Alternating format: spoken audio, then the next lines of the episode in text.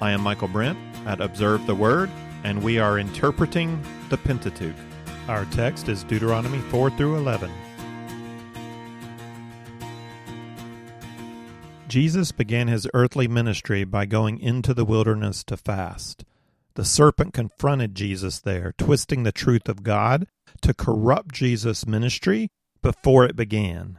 The serpent used the same strategy successfully to tempt Adam and Eve, twisting the words of God, calling the Lord's character into question. Jesus did what Adam and Eve should have done. He rebuked Satan with the true words of God applied according to their true meaning. Three times Jesus quoted the Bible. It is written, Man shall not live on bread alone, but on every word that proceeds out of the mouth of God. On the other hand, it is written, You shall not put the Lord your God to the test. Go, Satan, for it is written, You shall worship the Lord your God and serve him only. Two points I have to make. First, we rebuke falsehood by correctly applying the word of truth. Jesus is not just pulling out three nice random quotes that fit the context.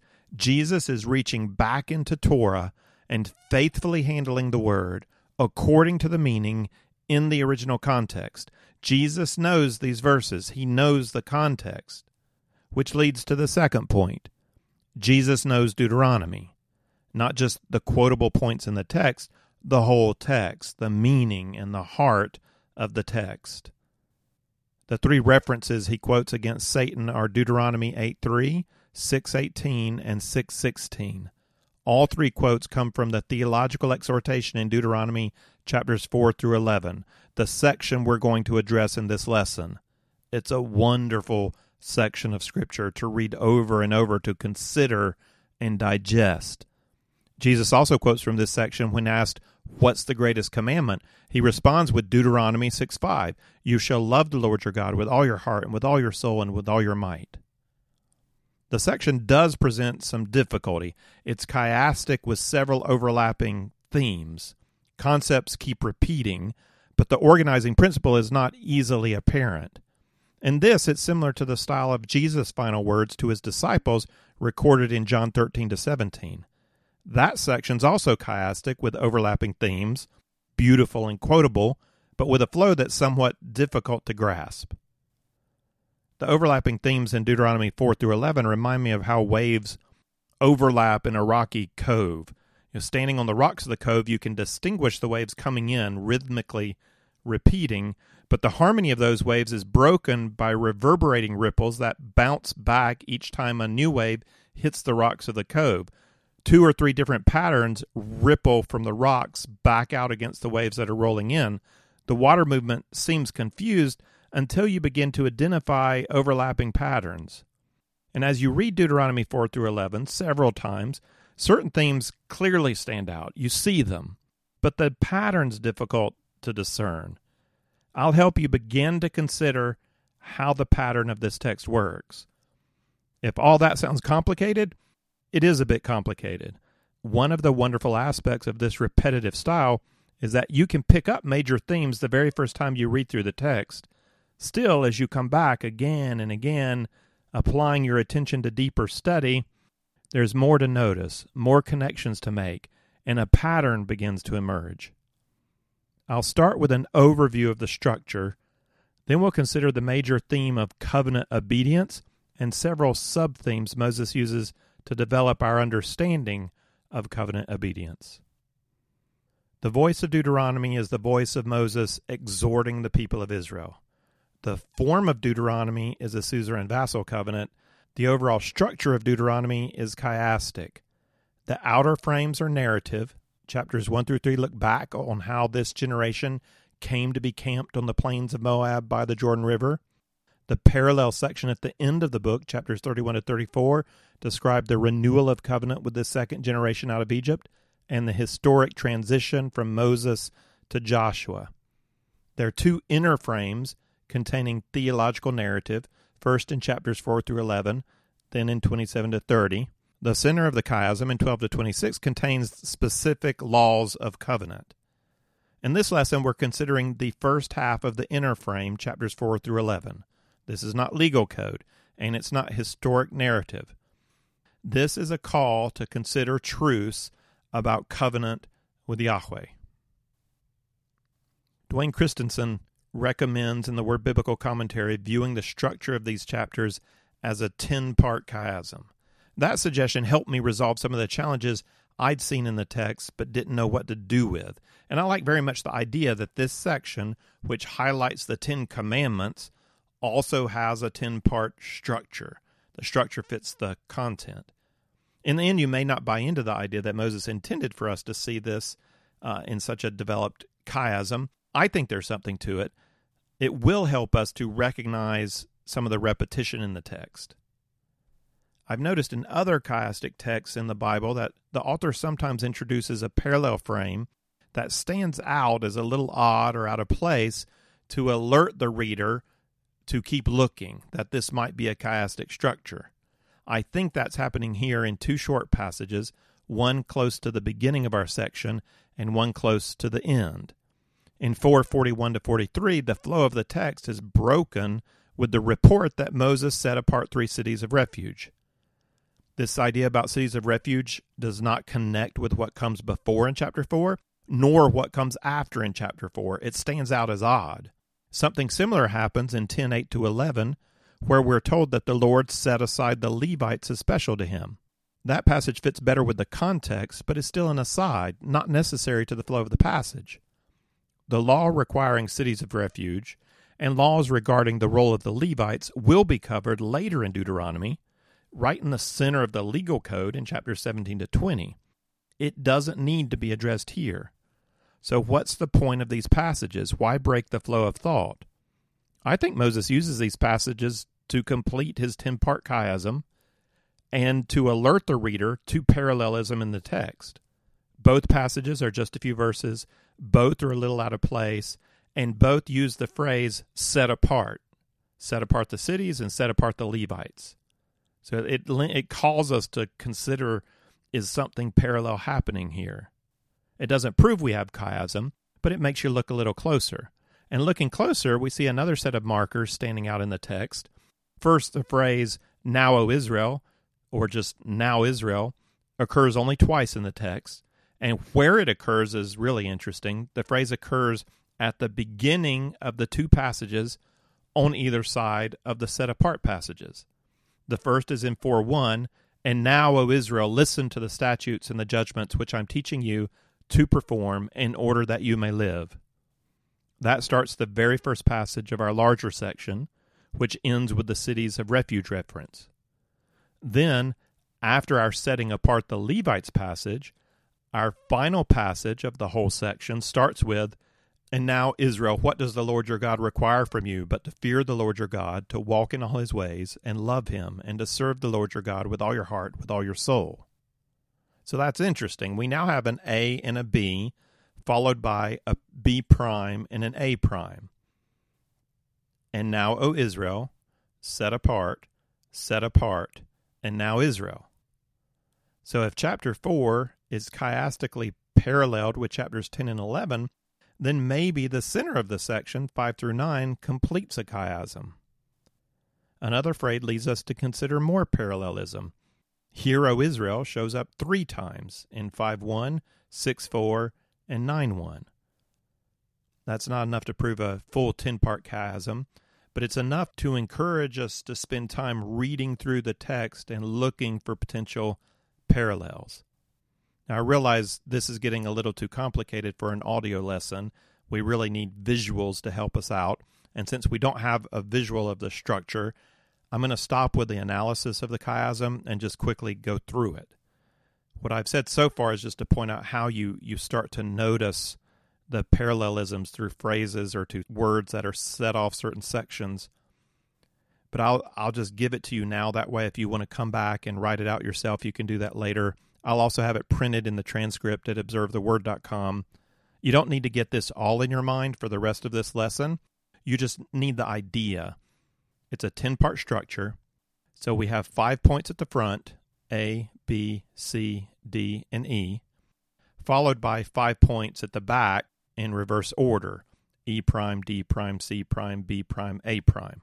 and there's no middle point X in this particular chiasm.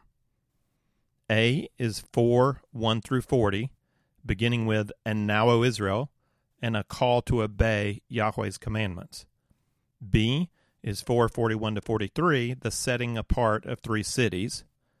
C is 444 to 63, beginning and ending with the phrase, This is the law, and giving us a representative of the whole law in the Ten Commandments. D is 6 4 through 7 11, which begins, Hear, O Israel, and develops the call to obedience as righteousness. At the center of the chiasm are E and E prime.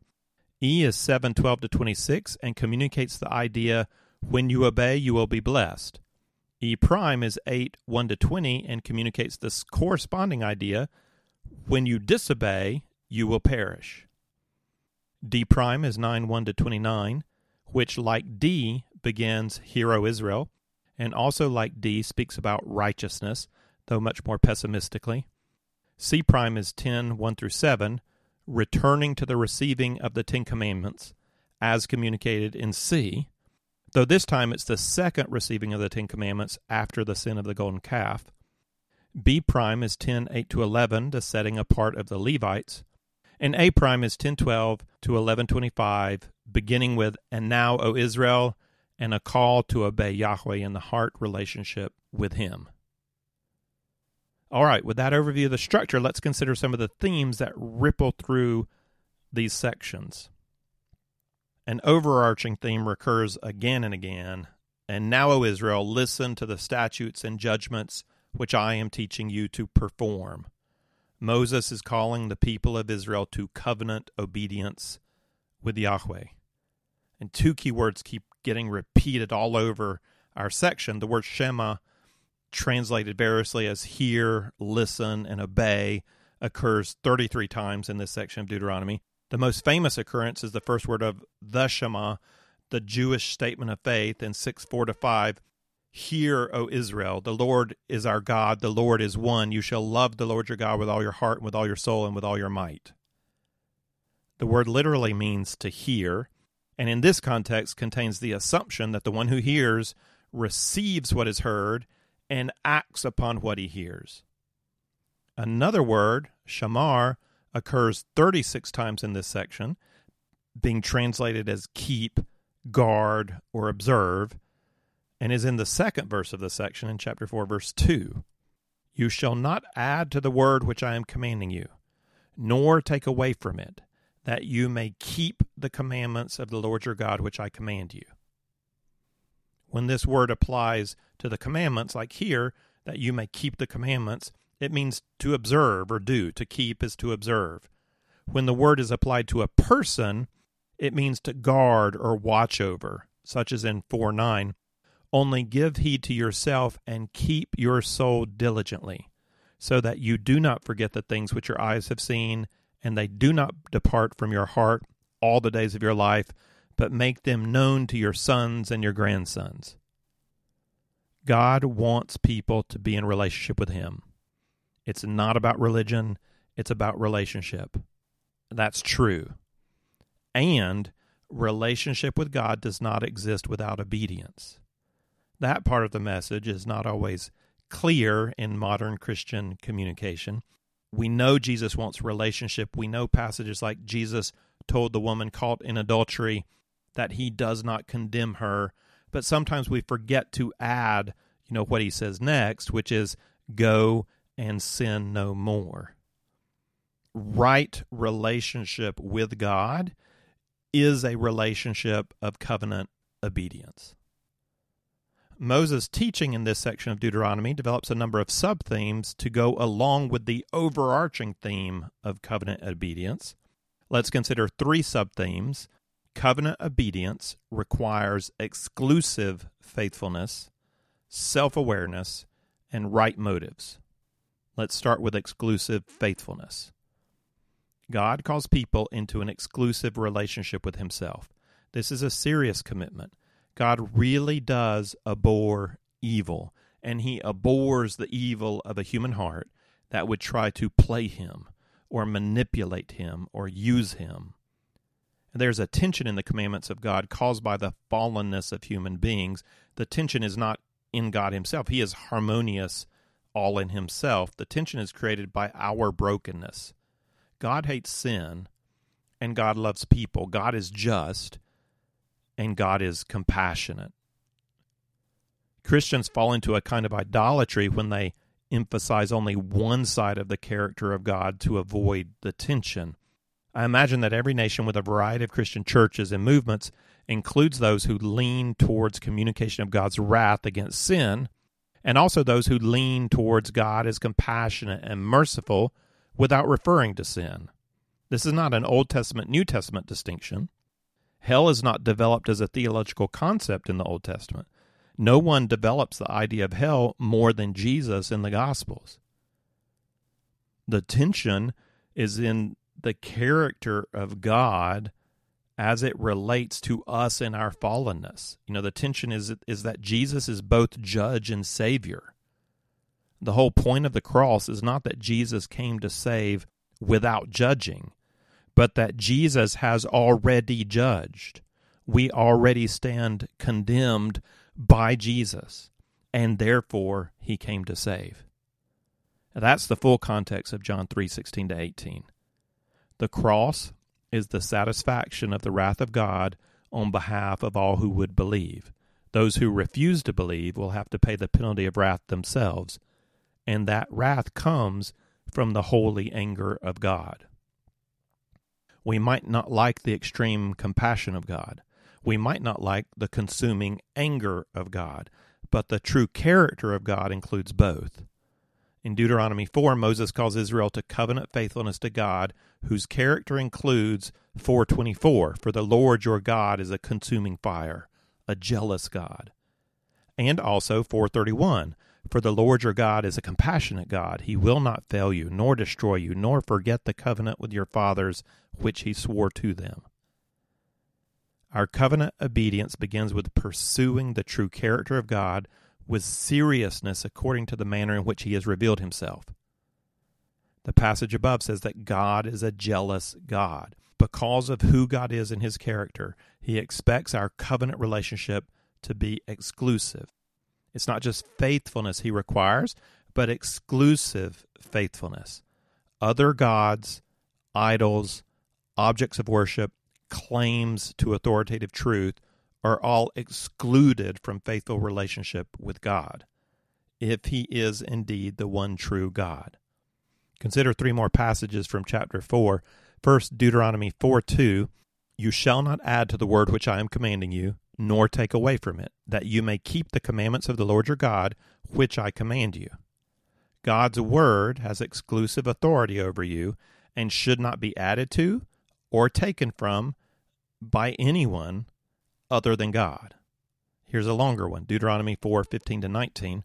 So watch yourselves carefully, since you did not see any form on the day the Lord spoke to you at Horeb from the midst of the fire, so that you do not act corruptly and make a graven image for yourself in the form of any figure, the likeness of male or female, the likeness of any animal that is on the earth, the likeness of any winged bird that flies in the sky, the likeness of anything that creeps on the ground, the likeness of any fish that is in the water below the earth and beware not to lift up your eyes to heaven and see the sun and the moon and the stars, all the host of heaven, and be drawn away and worship them and serve them, those which the Lord your God has allotted to all the peoples under the whole heaven. God alone is to receive your worship. All idols, all other gods are excluded. Third, Deuteronomy 4:39, Know therefore today and take it to your heart that the Lord he is God in heaven above and on the earth below, there is no other. The call to faithful obedience is a call to obey God on His terms. He has the authority. He is the source of truth. There are no other gods. Our society is not our God. Politics, science, and culture do not define for us who God is or what God expects from us. It works the other way around. We enter into the marketplace of ideas, into politics, science, the arts, with a worldview defined by our exclusive commitment to God. Our relationship with Him is meant to be intensely personal, but not solely private. Exclusive does not mean private. It does not mean that we do not have other significant relationships. It means we have no other God or source of final authority. We do have other relationships, and we do bring God with us into our other relationships. And that starts in the home. Parents are supposed to influence their children towards right belief and right relationship with God. That's part of our covenant obedience to God. Moses introduces this idea here in 4 9 only give heed to yourself and keep your soul diligently, so that you do not forget the things which your eyes have seen, and they do not depart from your heart all the days of your life. And not only are you to keep your own soul, Moses goes on, but make them known to your sons and your grandsons. This is an example of a theme being raised briefly early on in our section and then being further developed later. So it's raised briefly here in chapter 4, but it's developed as a major theme of chapter 6. And I'm not going to look at all of chapter 6 right now. I imagine it's familiar to you. 6 6 to 7 says, These words which I am commanding you today shall be on your heart. You shall teach them diligently to your sons, and shall talk of them when you sit in your house, and when you walk by the way, and when you lie down, and when you rise up. Our exclusive commitment to God compels us to shepherd the hearts and minds of our children towards their own exclusive commitment to God. So, along with exclusive faithfulness, covenant obedience involves ongoing and increasing self awareness. This is our second sub theme self awareness. I hesitated to use the term self awareness because it might make you think more of pop psychology or maybe even New Age thinking. I mean to use the term in line with Paul's teaching in Romans 12:3. Paul tells the Romans not to think more highly of themselves than they ought. Instead, they're to consider themselves soberly, not too high, not too low, but accurately. They're to be self-aware. Moses makes a series of exhortations at the center of our larger section that communicate this requirement of self-awareness, ongoing covenant obedience requires right thinking about ourselves in relationship to God and His commands.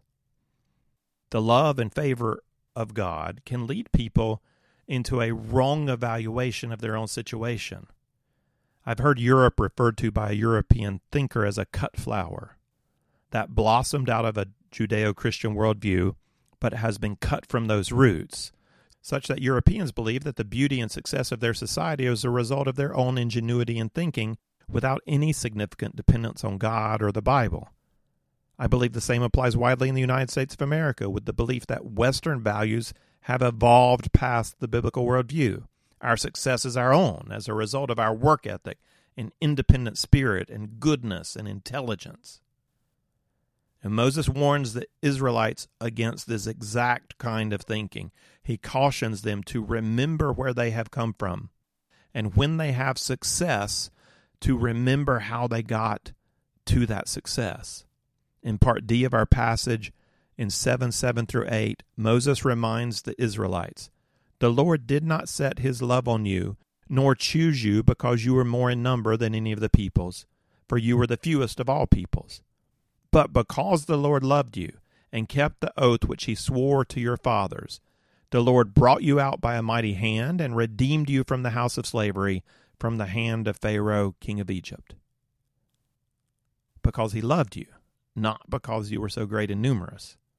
In the parallel D prime in 9 4, Moses adds this Do not say in your heart when the Lord your God has driven them out before you, Because of my righteousness the Lord has brought me in to possess this land. But it is because of the wickedness of these nations that the Lord is dispossessing them before you.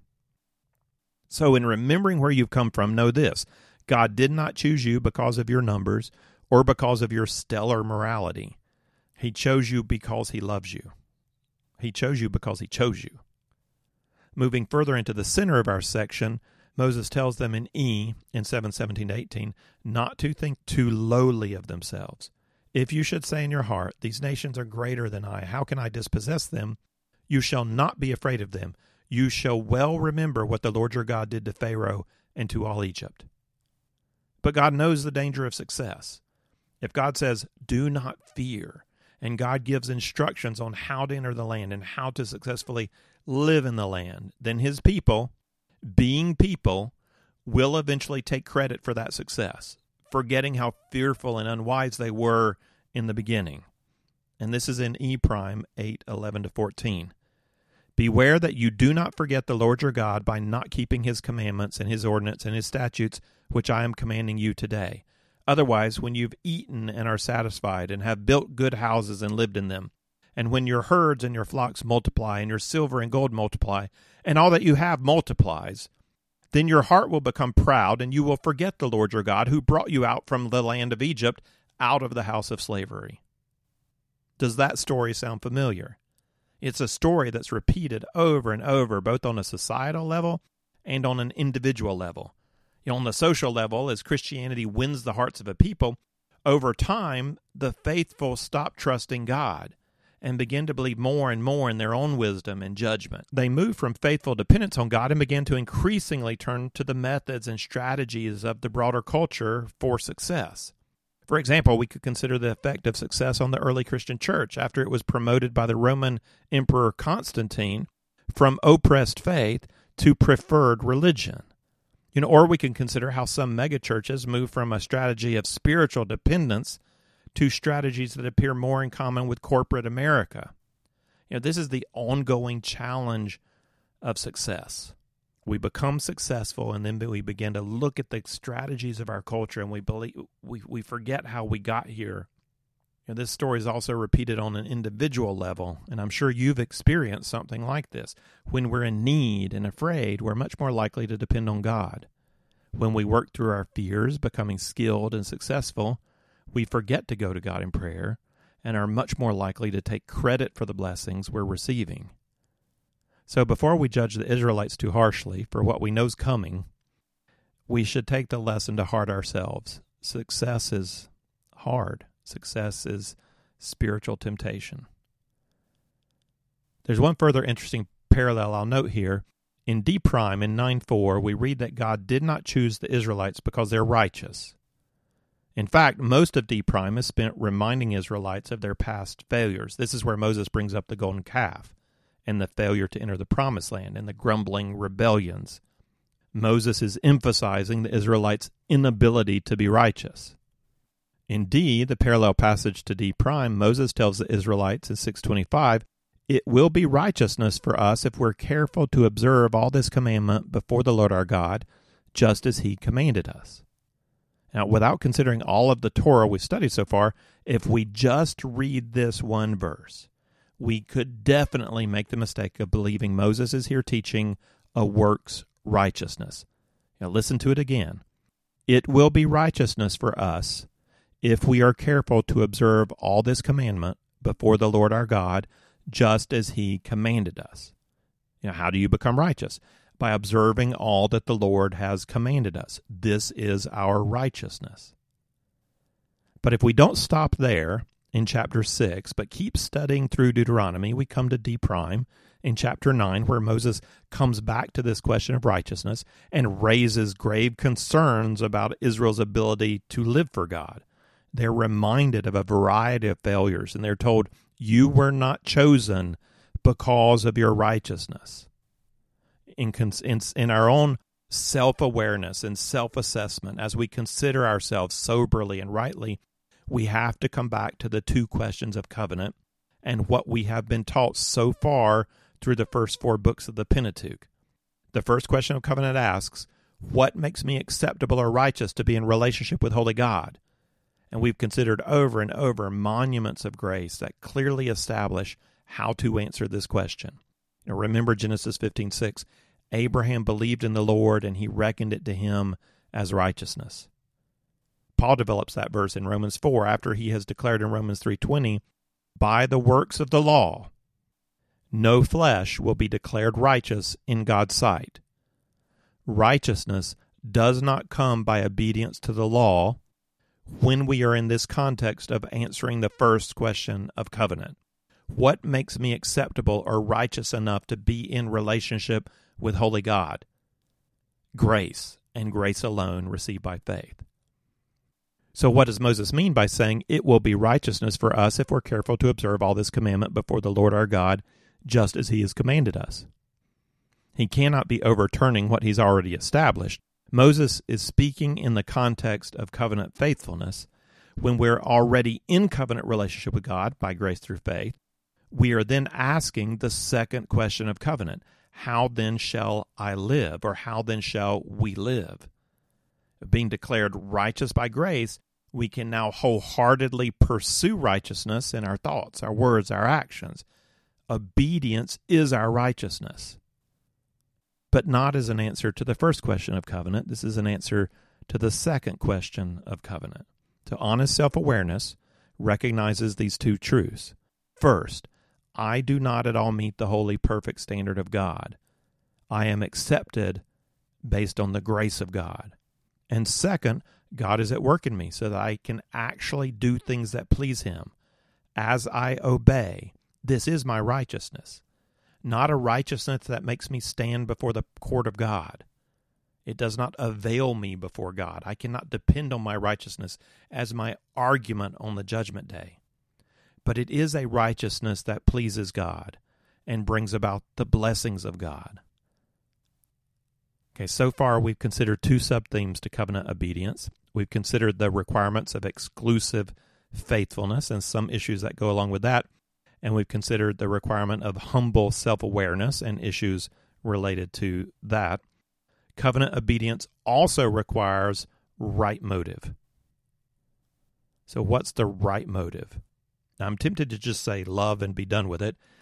In the end, love is going to be the prime motive. Hear, O Israel, the Lord is our God. The Lord is one. You shall love the Lord your God with all your heart and with all your soul and with all your might.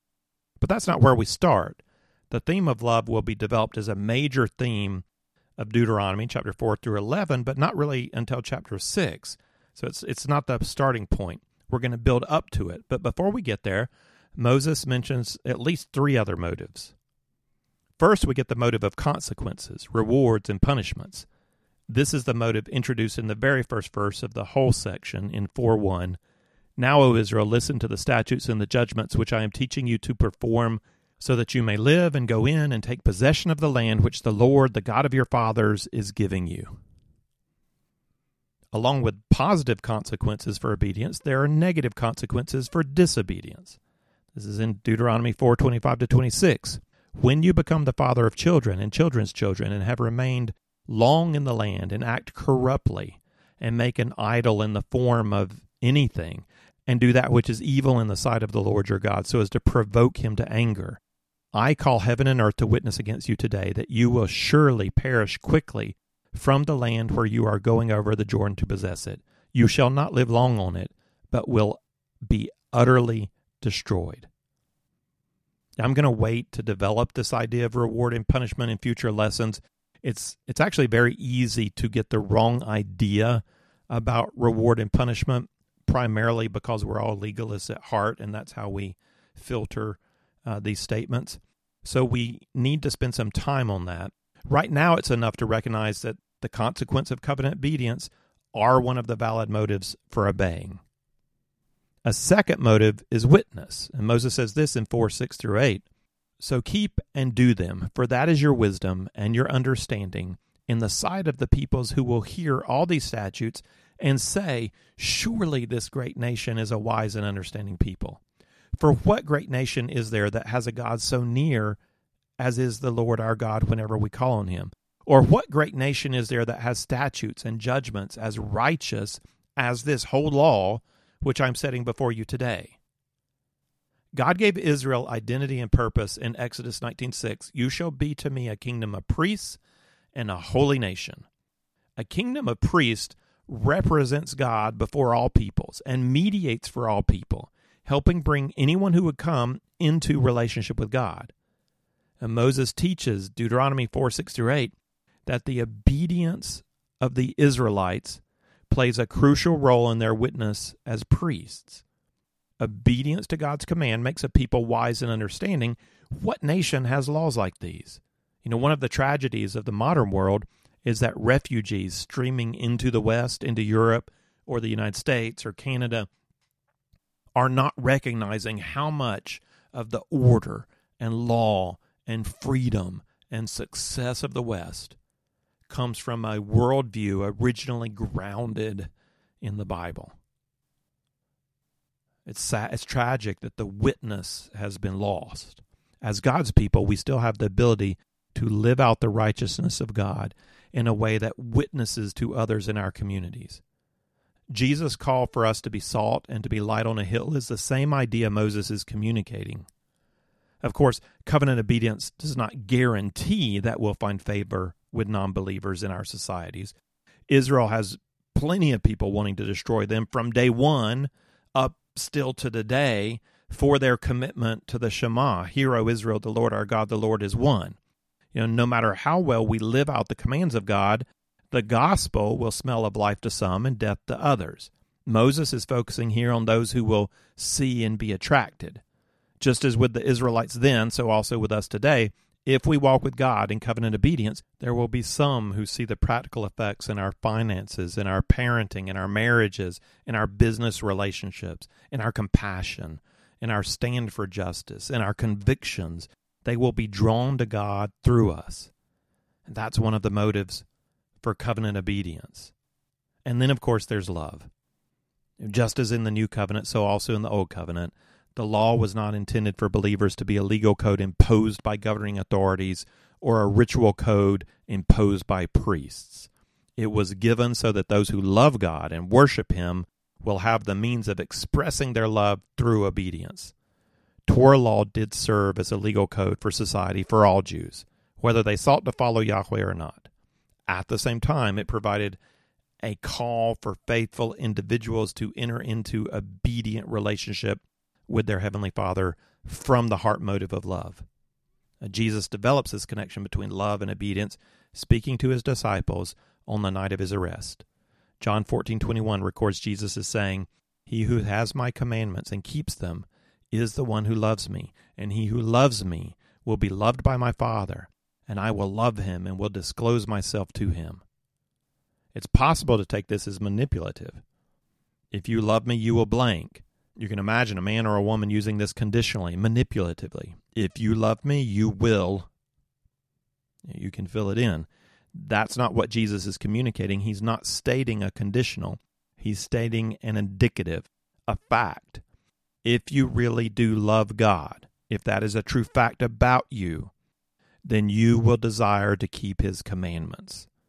And you will keep them, and you will enter into relationship, and you will experience love from him.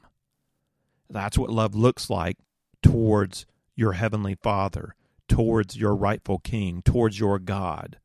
That's what love looks like in an authority relationship. To love in such a relationship is to obey. If you choose to reject the will of God and go and do as you please, then you show that you simply do not love God. It's not a conditional, it's an it's a fact. If you just don't care about God's will in your life, you refuse to re- accept his authority, you do not love him. Or at the very least, you are not loving him in that moment. We could not state this call to love more completely than Moses does in Deuteronomy 6 5. You shall love the Lord your God with all your heart, and with all your soul, and with all your might. This is not a concept new with the New Testament. This is the expectation delivered by Moses as he calls this second generation to renewal of covenant with God. Covenant obedience is to come from inside with all one's heart and all one's soul and all one's strength. And we see here with certainty that acceptance into relationship with God must be based on grace. For who can keep such a high calling of love? You know, how do I love God with all that I am consistently. I don't and I never will not not till I get to heaven. But having been accepted by grace, God frees his people to pursue love for him wholeheartedly without fear and failure. I'm going to conclude by reading from the last part of our larger section Deuteronomy.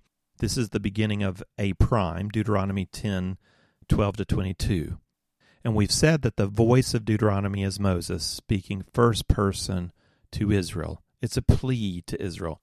And parts of the book really read better out loud as sermons. It may be hard to follow all of this just from listening as I read, and that's okay. I'd love for you to go back later and read chapter 10 on your own. Now I just want you to get a feel for it. and recognize that Jesus' words in John 14 have a strong connection with the heart presented here in Deuteronomy. As you listen, see if you catch who's loving whom. Who does God love, and who are God's people to love? Here we go. This is Deuteronomy 10 12 to 22. Now, Israel, what does the Lord your God require from you? But to fear the Lord your God, to walk in all his ways and love him, and to serve the Lord your God with all your heart and with all your soul, and to keep the Lord's commandments and his statutes, which I am commanding you today for your good. Behold, to the Lord your God belong heaven and the highest heaven, the earth and all that's in it. Yet on your fathers did the Lord set his affection to love them, and he chose their descendants after them, even you, above all peoples, as it is this day. So circumcise your heart and stiffen your neck no longer. For the Lord your God is the God of gods and the Lord of lords, the great, the mighty, the awesome God who does not show partiality nor take a bribe. He executes justice for the orphan and the widow and shows his love for the alien by giving him food and clothing. So show your love for the alien, for you were aliens in the land of Egypt. You shall fear the Lord your God. You shall serve him and cling to him, and you shall swear by his name. He is your praise, and he is your God, who has done these great and awesome things for which your eyes have seen. Your fathers went down to Egypt, 70 persons in all, and now the Lord your God has made you as numerous as the stars of heaven. Did you notice how Moses frames the call to love? Who does God love? Well, God loved their fathers, and God loves the aliens among them. So, who are the Israelites to love? They are to love God with everything they have and they are to love the aliens among them. Sounds a lot like Jesus, doesn't it? If you would like the text of this lesson with some reflection questions, or if you'd like to see overview charts that go along with our study of the Pentateuch, then check out the resource page at observetheword.com.